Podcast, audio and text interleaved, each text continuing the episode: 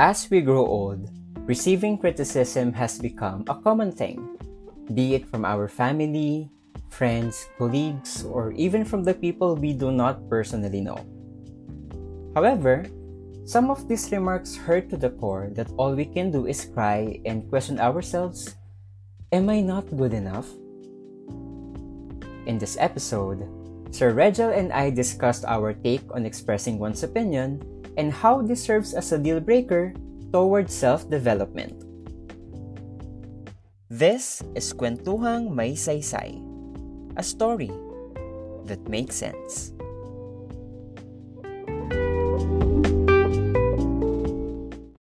Good evening, Papi. Hi, Sai. Ayan.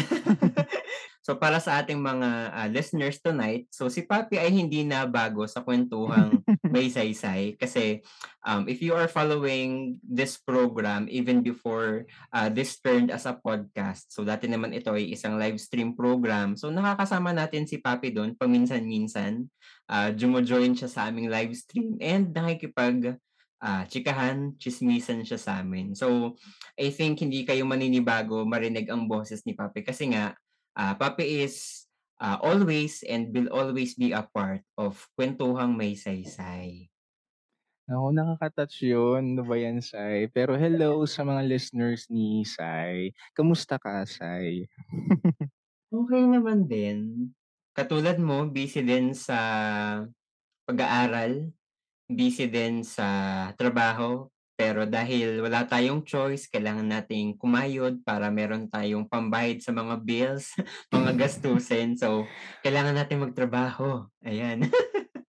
Ah, parang saya-saya ng boses mo ngayon. Ano ba yung mga inspirasyon mo ngayon? Ako, ako talaga? Oo. Sige, ibabalik ko muna yung ano, yung spotlight sa'yo.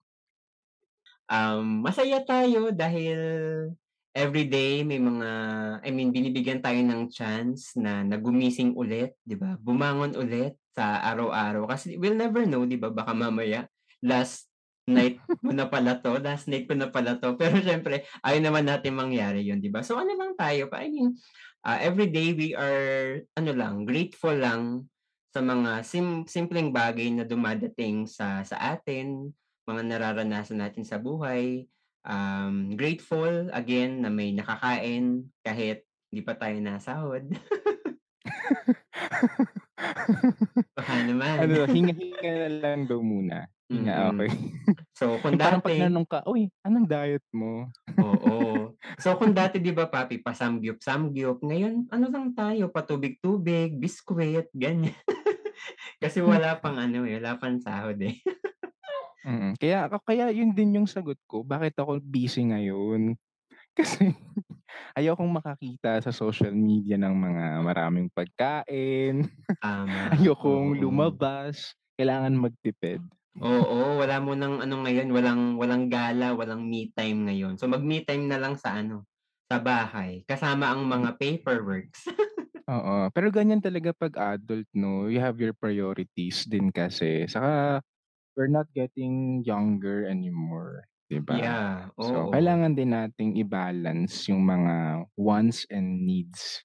Mhm, tama. Kasi ngayon tayo 'di ba nasa mga, ah, masasabi natin nasa mid-twenties na tayo. So nag-iiba na yung, ah, priorities natin sa buhay. Kung dati pabanjing-banjing tayo, pa-chill-chill tayo. So ngayon kailangan nating seryosohin ang buhay kailangan meron tayong sapat na na income, 'di ba? Para hindi tayo maubusan, 'no? Kumbaga parang maolats ang bulsa, 'di ba?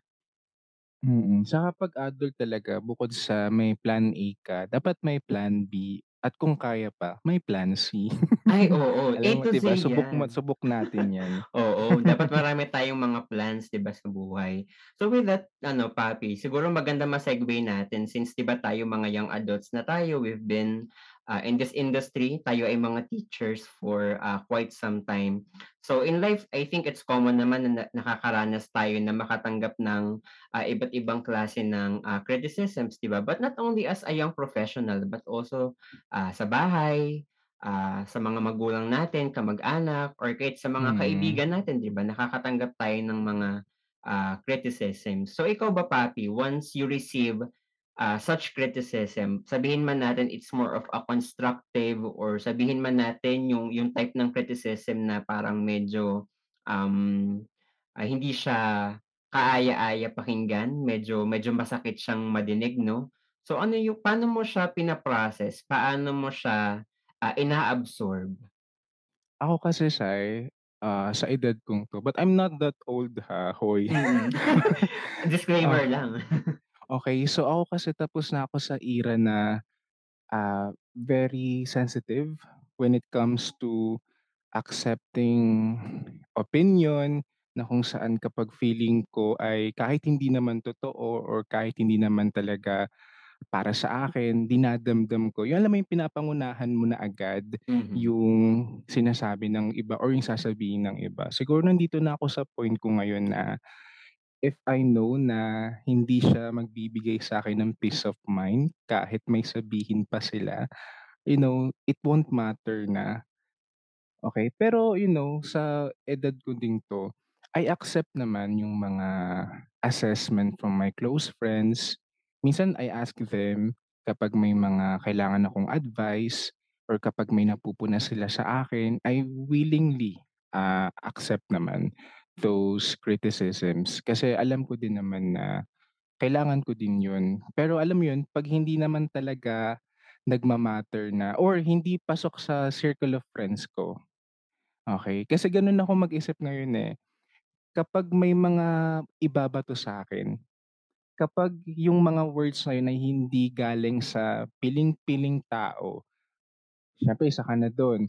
'Pag hindi mm, siya galing sa piling-piling tao doon sa circle na binuo kasi ako ngayon I value my small circle of friends, eh. Okey, parang, ah I'm not into, you know, opening my life to a lot of people na. Siguro bumunta nandito na ako sa point na yun. So ayun, kapag hindi galing sa circle of friends ko, parang madali ko na lang siyang hindi pansinin. Parang it won't matter anymore. Kasi alo I know na yung mga nakakaintindi talaga sa akin ay yung mga nasa small circle of friends ko. Alam ko na mas mahalaga na sila yung papakinggan ko kaysa dun sa iba.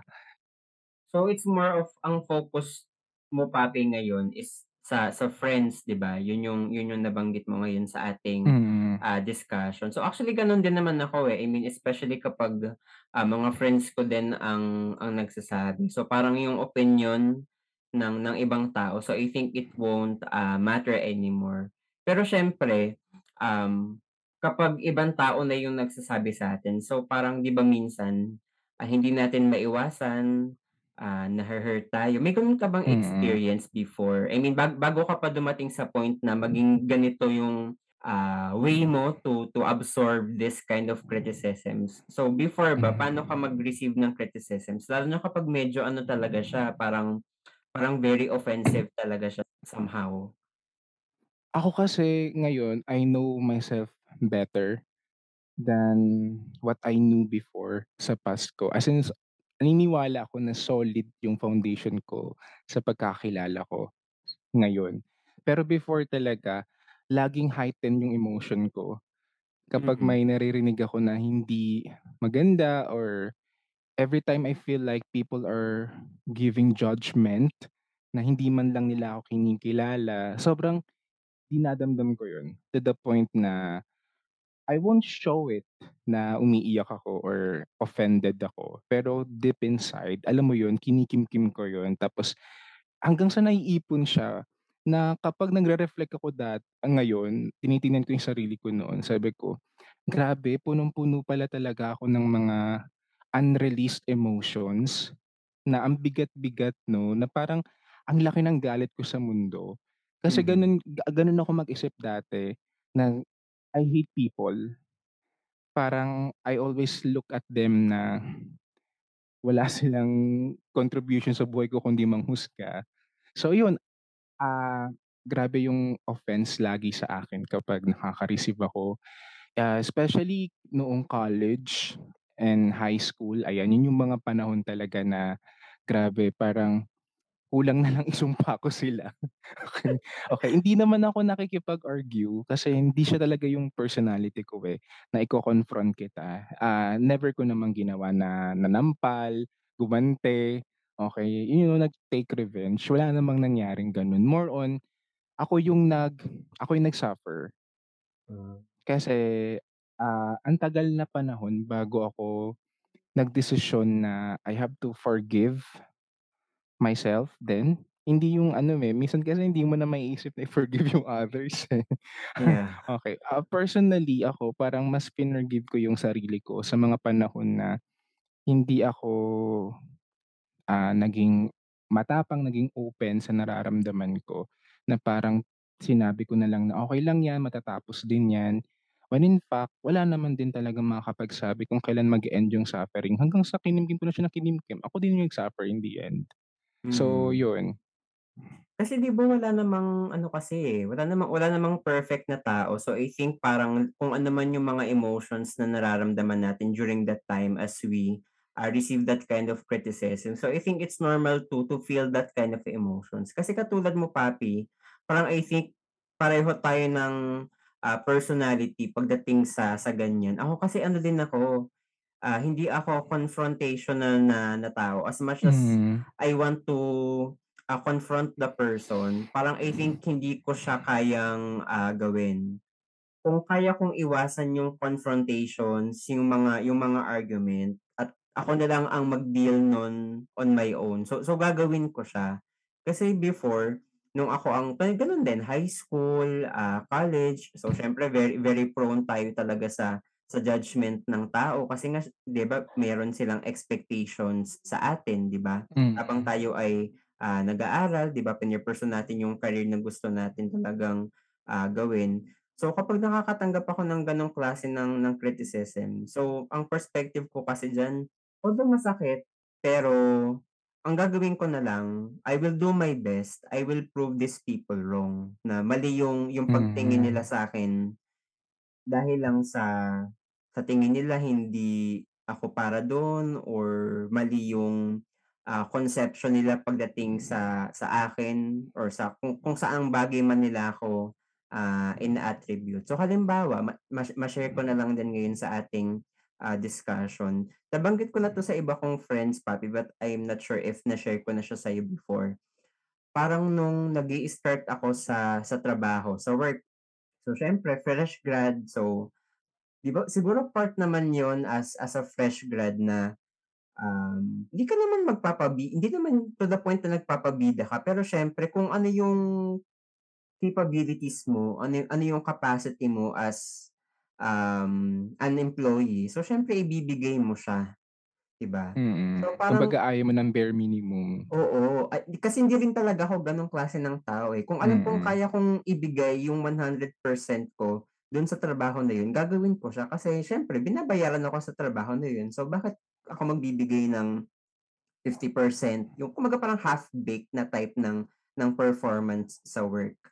And then somehow parang, ah, meron akong na-receive na na critic from someone na sinabi lang sa akin kasi narinig lang daw niya na parang ako daw ay parang, ah, ano what's the right term ba na puwedeng gamitin? Ang term is para daw, ah, lumi-level ganyan. Parang nakikipag, ah, leveling daw ako sa mga alam mo na yung mga seniors natin sa Mm. sa work, ganyan. So sa'kin nung nung nung natanggap ko yung nung narinig ko yung yung comment na yun, so nagulat ako kasi parang sabi ko, "Hala, all this time pala na wala na gina ang ginagawa ko lang naman, ang mindset ko lang naman is magturo ng estudyante, gawin yung yung trabahong nakalagay sa job description ko." So may yung may iba palang tao na, um, nami-misinterpret yung yung ginagawa ko sa ano, sa trabaho. So nung nung time na narinig ko siya, so siyempre nagulat ako. Pero siyempre hindi ko pinakitang nagulat ako at somehow nasaktan ako dun sa comment na yun. Pero siyempre 'di ba ikaw, once you receive that kind of critic kasi at kung ikaw yung tao na katulad natin, na lagi madalas magkimkim ng mga mga comments na yan, yung mga sama ng loob na yan. So diyan kasi 'di ba papasok yung tatanungin mo yung sarili mo, Ah, may nagawa ba Yung akong mali? self-pity 'no? yeah, 'di ba? May self-pity ka na mararamdaman na parang, "Ano bang kasalanan ko? Bakit bakit niyo 'to nasasabi against me, eh, wala naman akong, ah, ginagawang masama," 'di ba? So, yun yung mahirap sa atin siguro. I'm not sure with with other listeners kung kung iba yung take nila pagdating sa ganitong klase ng criticisms. Kasi on on I mean sa part ko kasi, it's kinda hard. I mean, it somehow affects my my growth as as a teacher, as an employee, and me as a simple, ah, human being. Nakakaano siya, nakaka nakaka-degrade siya somehow. Kasi yun nga, ah, kumbaga if you think to yourself that you're doing the right thing, tapos may maririnig ka, 'di ba, all of a sudden akala mo tama yung ginagawa mo, which is tama naman talaga, valid yun. Pero people will say something about you, parang masha-shaken ka. Yeah. Kasi may naki-create kang reality, eh. Ang reality mo that time ay you're doing your best, your students are learning from you, which is evident din sa evaluation sa'yo ng mga estudyante, 'di ba? Ang gan ang ganda-ganda ng score mo, okey, sa performance mo and then all of a sudden may mga gano'n. So tama, valid naman din na actually kung ako din 'yan, maiinis ako. 'Di Ako 'yan, kung ako 'yan, ah, maiinis ako diyan. Kasi parang sa'kin naman, yun nga, kung kung ako lang yung tipo ng taong very upfront ka, puwede ko siyang kumprontahin, eh, "Ano bang ano bang problema mo? Wala nam unang-una wala naman akong, ah, ginagawa sa'yo. Di naman kita sinisiraan sa mga katrabaho ko. Pero anong rason, anong punto, paano ka nag-resort sa ganiyang comment na sa tingin mo gan'to Mm. akong klase ng, ah, employee na lume-leveling sa sa inyo, 'di ba?" Parang sa'kin, napaka-inosente ko, ako'y baguhan sa trabaho, pero bakit ganito yung natatanggap kong comments from someone na supposedly dapat isa sa mga magga-guide sa'kin dun sa work na yun, 'di ba? Since kayo yung, ah, matagal dun sa ano na yun, sa sa industry na yun, 'di ba? Pero well, siguro yun nga, um, hindi natin maaalis yun sa sa society, though hindi ay ayokong isipin ng tao na nino-normalize natin siya, pero I think it's one of the issues na kailangan nating, ah, ma-address na pagdating sa pagbibigay natin ng mga comments sa ibang tao, I think kailangan nating maging careful, 'no? Though it may sound very cliche, matagal na nating naririnig 'yan, pero kasi hindi natin alam yung nagiging effect nung simpleng words na sinasabi natin sa ibang Yes. tao, 'di ba? Maybe for you, it's just nothing, you just said what you wanted to say kasi nga meron tayong freedom of expression, pero hindi natin alam yung effect pala nun, iba sa ano, iba sa tao. Puwedeng Mm. 'di ba, even even if you apologize for it, 'di ba, parang parang may nabasa nga ako nito lang nakaraan sa Twitter. Ah, sabi nung tao na yun, I mean sabi sa tweet, "It's very easy for, um, a provoker to say sorry pagdating sa taong na-provoke niya. Pero yung taong na-provoke mo, hindi siya kaagad makaka-move on dun kahit I nag-sorry agree. ka." 'Di ba? Kasi Kaya nga kunwari 'di ba nasabi ko na, ah, I cannot totally say that I forgave those persons. Nabanggit ko yung kanina, kasi yun nga, sometimes ang hirap din, eh, na sabihin mo na forgive mo na sila, magiging indifferent ka na lang, eh. Mm. Kasi parang ako, I mean going back to that, ah, specific, ah, encounter with someone, um, nung nung narinig ko naman yun, so parang sa isip ko, okey, ang gagawin ko na lang para wala na siyang maisip na gano'n, so I will try to distance myself na lang sa kanya para para wala na siyang, ah, masabi. Pero siyempre, hindi hindi maaalis sa'kin na nag-iba na yung pagtingin ko sa kanya. Kasi siyempre parang ako as as a new employee that time, so parang siyempre, um, andun yung nilu-look up mo sila kasi sila na nga yung matagal sa sa field na yun.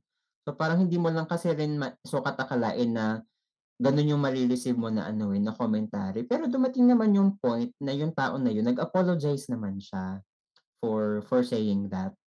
Pero siyempre parang sa'kin, though sinabi ko, "Okey lang po yun, wala pong, ah, problema." Pero sa akin parang Mm. it's kinda hard to, ah, get over with, eh. Hanggang ngayon somehow dinadala ko pa din siya, pero hindi na katulad nung dati na sobrang sama talaga ng loob ko nung time na yun. Kasi nga di siguro dahil alam ko naman sa sarili ko na wala akong ginagawang mali, wala akong, ah, inaagrabyado at tinatapakang tao. So, alam kong I'm just doing the right thing. Meron lang talagang tao na minsan may ma-e-encounter ka na hindi sila matutuwa sa'yo. I mean, di there were there were people na yung yung thinking nila sa isang tao, they just don't like you and you can never please everyone. Yes, sabi nga ni Taylor 'di ba, "People throw rocks at things that shine." Ay, Yeah. oo nga pala. Gustong-gusto ko yung line na yun, Ours nga you ba cannot yung title niyan? Yes, yes, ang ganda-ganda na pangarap ko yun, eh, na maging soundtrack namin ng jowa ko kung meron. Uy, pero totoo yun, ah. Ah, na naisip ko lang din dun sa shinare mo, Sai, na minsan may mga sorry na hindi mo talaga maririnig na. Case to case Mm. naman 'to, pero may mga sorry talaga na hindi mo maririnig 'no, parang mapapansin mo na lang na parang yung taong nanakit ay parang okey, walang nangyari. Which sa reality ganun 'no, parang may mga sorry na hindi na darating. Pero na-realize ko din kahit walang dumating na sorry, ang kailangan mo na lang sigurong bigyan ng sorry yung sarili mo, na naging ganun yung trato mo sa sarili mo. Halimbawa, yung nangyari sa'yo 'di ba, nagkaroon ka ng mga self-pity, na alam mo yun, maraming gabi siguro na dumaan na kinuwestiyon mo yung sarili mo na parang sinisi mo, baka ikaw yung may mali pero wala naman talaga. 'Di ba na-hurt mo din yung sarili mo, eh. Wala na-realize ko lang din na although you will not hear those sorries, but you have also to forgive yourself for acting like that doon sa sarili mo. Oo, kasi ang hirap, eh. I mean, katulad niyon nang I mean, nangyari yun ano pa, early I mean, late 2017 kasi twenty se ano, eh, July 2017 ako nag-start mag-ano, eh, mag-work. Tas parang yun nga, wala pa akong isang sem sa sa pagtuturo, meron na akong gano'ng narinig na ano, na na criticism from from someone. So, ikaw ba, I mean, were I mean, was there a specific encounter with someone I mean, alam mo na yun, nakaramdam ka din ng gano'n, nag nag-self-pity ka? Mm. Actually, sige, ah, isa sa mga highlights kasi, I think almost 7 years na akong nagtuturo din. And then all I know, ah, ako ay nagbibigay din ng maayos na teaching service. Okey, I can relate to you na ang thinking ko pumapasok ako ng room masaya, okey, nagkakaintindihan kami ng mga estudyante ko, yun yung ano ko, eh, parang dun umikot, eh, yung aking trabaho na as long as nagkakaintindihan kami ng mga estudyante ko, masaya kami, kahit may mga naririnig ako sa paligid, it won't matter. Pero alam mo dumating sa point na, ah, nag-host, ah, sige, ah, dahil nga ako ay nagho-host minsan, so ibig sabihin nakikita nila ang aking ang aking itsura. Uh-huh. So, yun, naka-receive ako ng criticism, okey. And sobrang dinamdam ko yun. Kasi Mm. ang thinking ko parang hindi ba napansin yung effort ko effort ko to do this at yun yung mas napansin nila. So, Mm. dinamdam ko siya parang hindi ba worth it. So, yun sobrang bigat niya, umiyak talaga din ako. Umiyak din talaga ako and then, ah, isa sa mga mentor ko ang nagturo sa'kin nito na minsan talaga hindi ka nila maintindihan, eh. At kung may pagkakataon na ikaw na lang yung puwedeng mag-adjust, gawin mo na lang. Kasi baka talaga ganun na sila and sometimes it's so hard to dictate, ah, what should they do. Kasi minsan may mga preconceived notion na sila, eh, dahil Yeah. siguro sa culture, sa kanilang sinet na standard, ah, and you cannot please others. Tama din yung sinabi mo kanina, you cannot please others. Kasi everyday din nagbabago yung mga preference niyan, yung mga alam mo yun, minsan yung, ah, gusto nila pabago-bago. Kapag plini-please mo yun, hinahabol mo ng hinahabol, parang alam mo yun, tumatakbo ka lang na walang finish line. Hindi kayo Hmm. nagme-meet halfway. So, yun dun ko din na-realize na, ah, okey so As long as I know my core, I know my identity, I know na I'm doing my best, although it's not perfect, but I know that I'm trying and then that's okay. Mm, I agree. Kasi ngayon, ah, I mean with that, ah, kind of experience na naranasan natin 'no, yung mga mga iba't ibang klase ng criticisms na natatanggap natin sa tao. So sometimes magugulat na lang din tayo, naggo-grow din tayo somehow. Yung yung pag-receive natin at pag-absorb, pag-take natin ng mga gano'ng klase ng criticisms nagbabago din. Katulad ngayon 'di ba, Mm, ah, kakabanggit mo lang Papi kanina. So so from someone na ah, sensitive pagdating sa mga criticisms. So, yung mga gano'ng ex emo. yung mga emo, 'di ba? So, parang nagiging ano tayo, eh, parang makikita mo dun yung yung growth mo din and yung transition mo from someone na sensitive before sa taong eto ngayon na, ah, mas, ah, ano bang magandang term natin diyan? Mas, um, brave, 'di ba? Mas, Mm, ah, courageous, 'di ba? Kasi parang katulad nung sinabi mo rin kanina Papi, parang ako din, I mean sa pinagdaanan ko din sa sa mga gano'ng klase ng criticisms, habang tumatagal, nag-iiba na rin yung perspective ko pagdating sa mga ganyang bagay. So kung dati, mm, um, dinadamdam ko siya, um, nagse-self-pity ako. So ngayon, ang thinking ko na din, yung criticism na i-a-absorb ko, yung mga manggagaling na lang sa mga taong alam kong sinasabi nila yon dahil concerned sila mm. sa akin Yes. Oo, kasi 'di ba may may iba't ibang types naman ng criticism, eh. May type merong, um, ah, criticism na kaya ko 'to sinasabi sa'yo kasi para 'to sa self-improvement mo, para mag-grow Mm, ka as a person.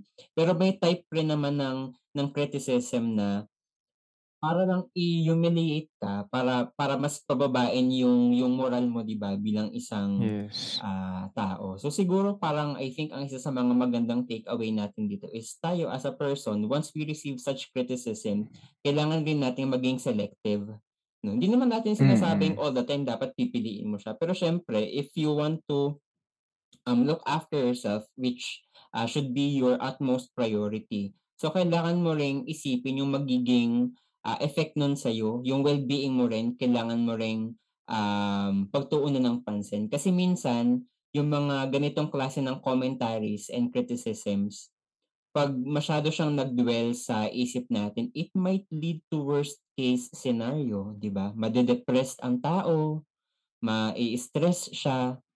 or hindi matitigil yung cycle. Parang yung Yeah, idea ng hurt people hurt, 'di mm. ba? 'Di ba? So, yung kaya may mga instances na yung nasaktan, sila na rin yung gumagante. Hindi man dun personally sa talagang nanakit, kundi sa ibang tao. So, iba-iba kasi 'no, yung cases, yung takbo ng isip ng tao. So, sa gusto ko yung sinabi mo kanina din na we should not stigmatize, okay na we should stop this. Kasi, yeah, you're right, may iba-iba tayo, eh, ng paraan ng pag-handle ng mga criticism na 'to. Saka alam mo ba kapag nasira yung self-esteem, yan yung pinakamahirap buuin, Yeah, sobra.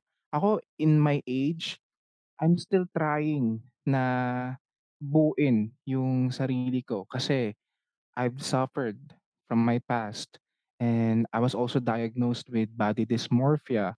hmm. So sobrang hirap kasi everyday kailangan mong tandaan kung sino ka talaga. Kaya yun nga, siguro wake up call and ang hirap 'no kapag sinasabi nating wa wake up call pero sana 'no maisip din ng iba na their words can actually ruin someone else's life. Kasi parang, ah, naalala ko lang may mga may mga kakilala ako na dahil nakatanggap sila ng ganitong klase ng critique, so dinala nila yun hanggang sa paglaki nila.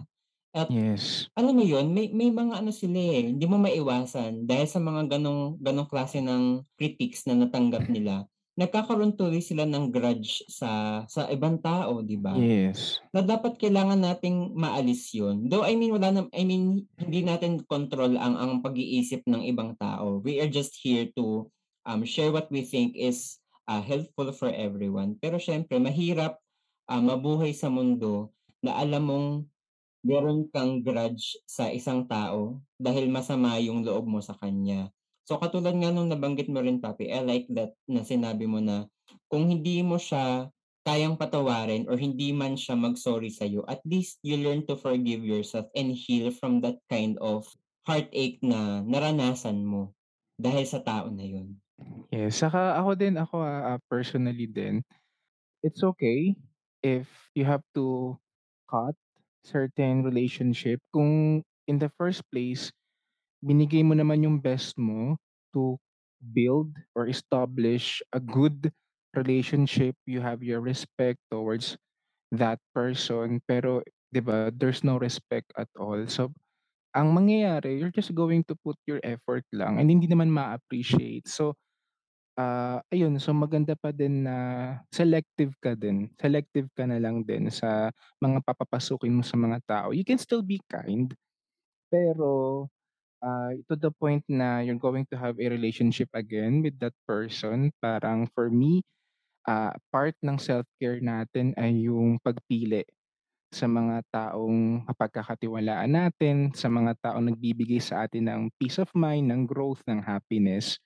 At hindi kailangan ma-compromise yung sarili natin kasi we're pleasing them. So ang hirap din kasi no na nag stick ka sa isang relationship, sa isang companionship na alam mo yun, gusto mo lang kasi na makuha yung attention niya, makuha yung approval niya, na hindi naman dapat, eh. Kasi ang nangyari, ini alam mo yun, dinedepende mo yung validation ng pagkatao mo. When in fact, ang daming taong nagmamahal sa'yo at kayang magbigay ng validation na yun. Hindi lang siya or kung hindi lang sila ng mga taong nanakit na yun.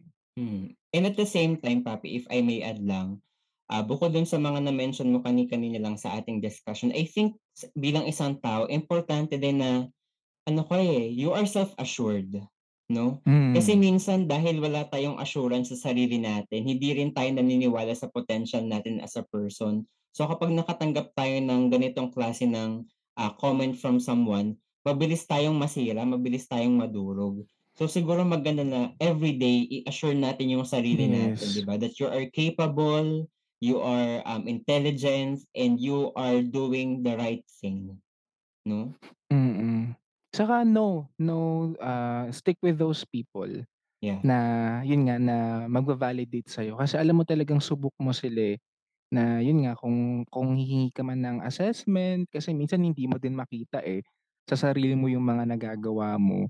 Pero at least kung manghihingi ka man ng mga assessment, alam mo talaga na sila yung sincere na magsasabi sa'yo ng mali mong ginawa at ano yung mga puwede mo pang gawin to improve or to grow, okey? Pero alam mo kailangan mo din alamin na iwasan mo din yung mga tao na alam mo na ang pot ang focus lang naman talaga ay sirain yung self-esteem mo, sirain yung self-identity mo, okey? So yun, maging selective din talaga, importante yun.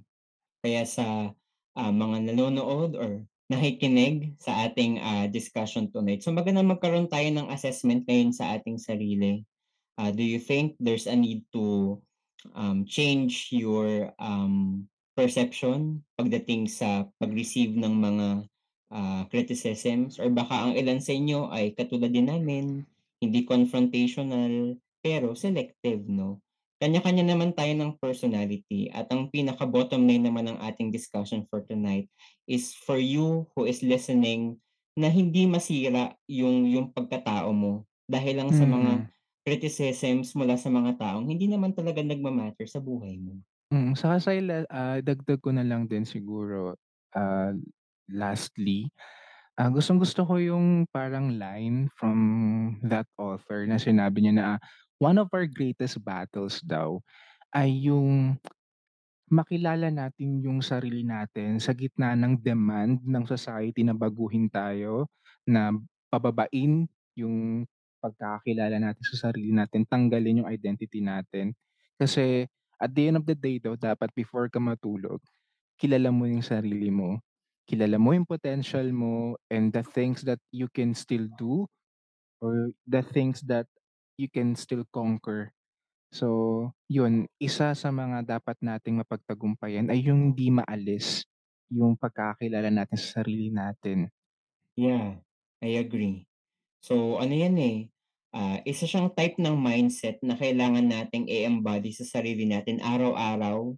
I-remind natin yung sarili natin pagdating sa mga bagay na alam naman nating kaya nating gawin at mai-offer, mai-share sa ano 'di ba, sa ibang tao.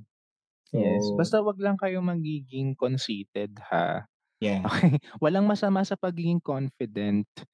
Mahalaga naman din 'yun kasi ibig sabihin lang 'pag confident ka, you know yourself, you know your strength and weaknesses. Alam mo kung paano mag-prepare sa mga sitwasyon.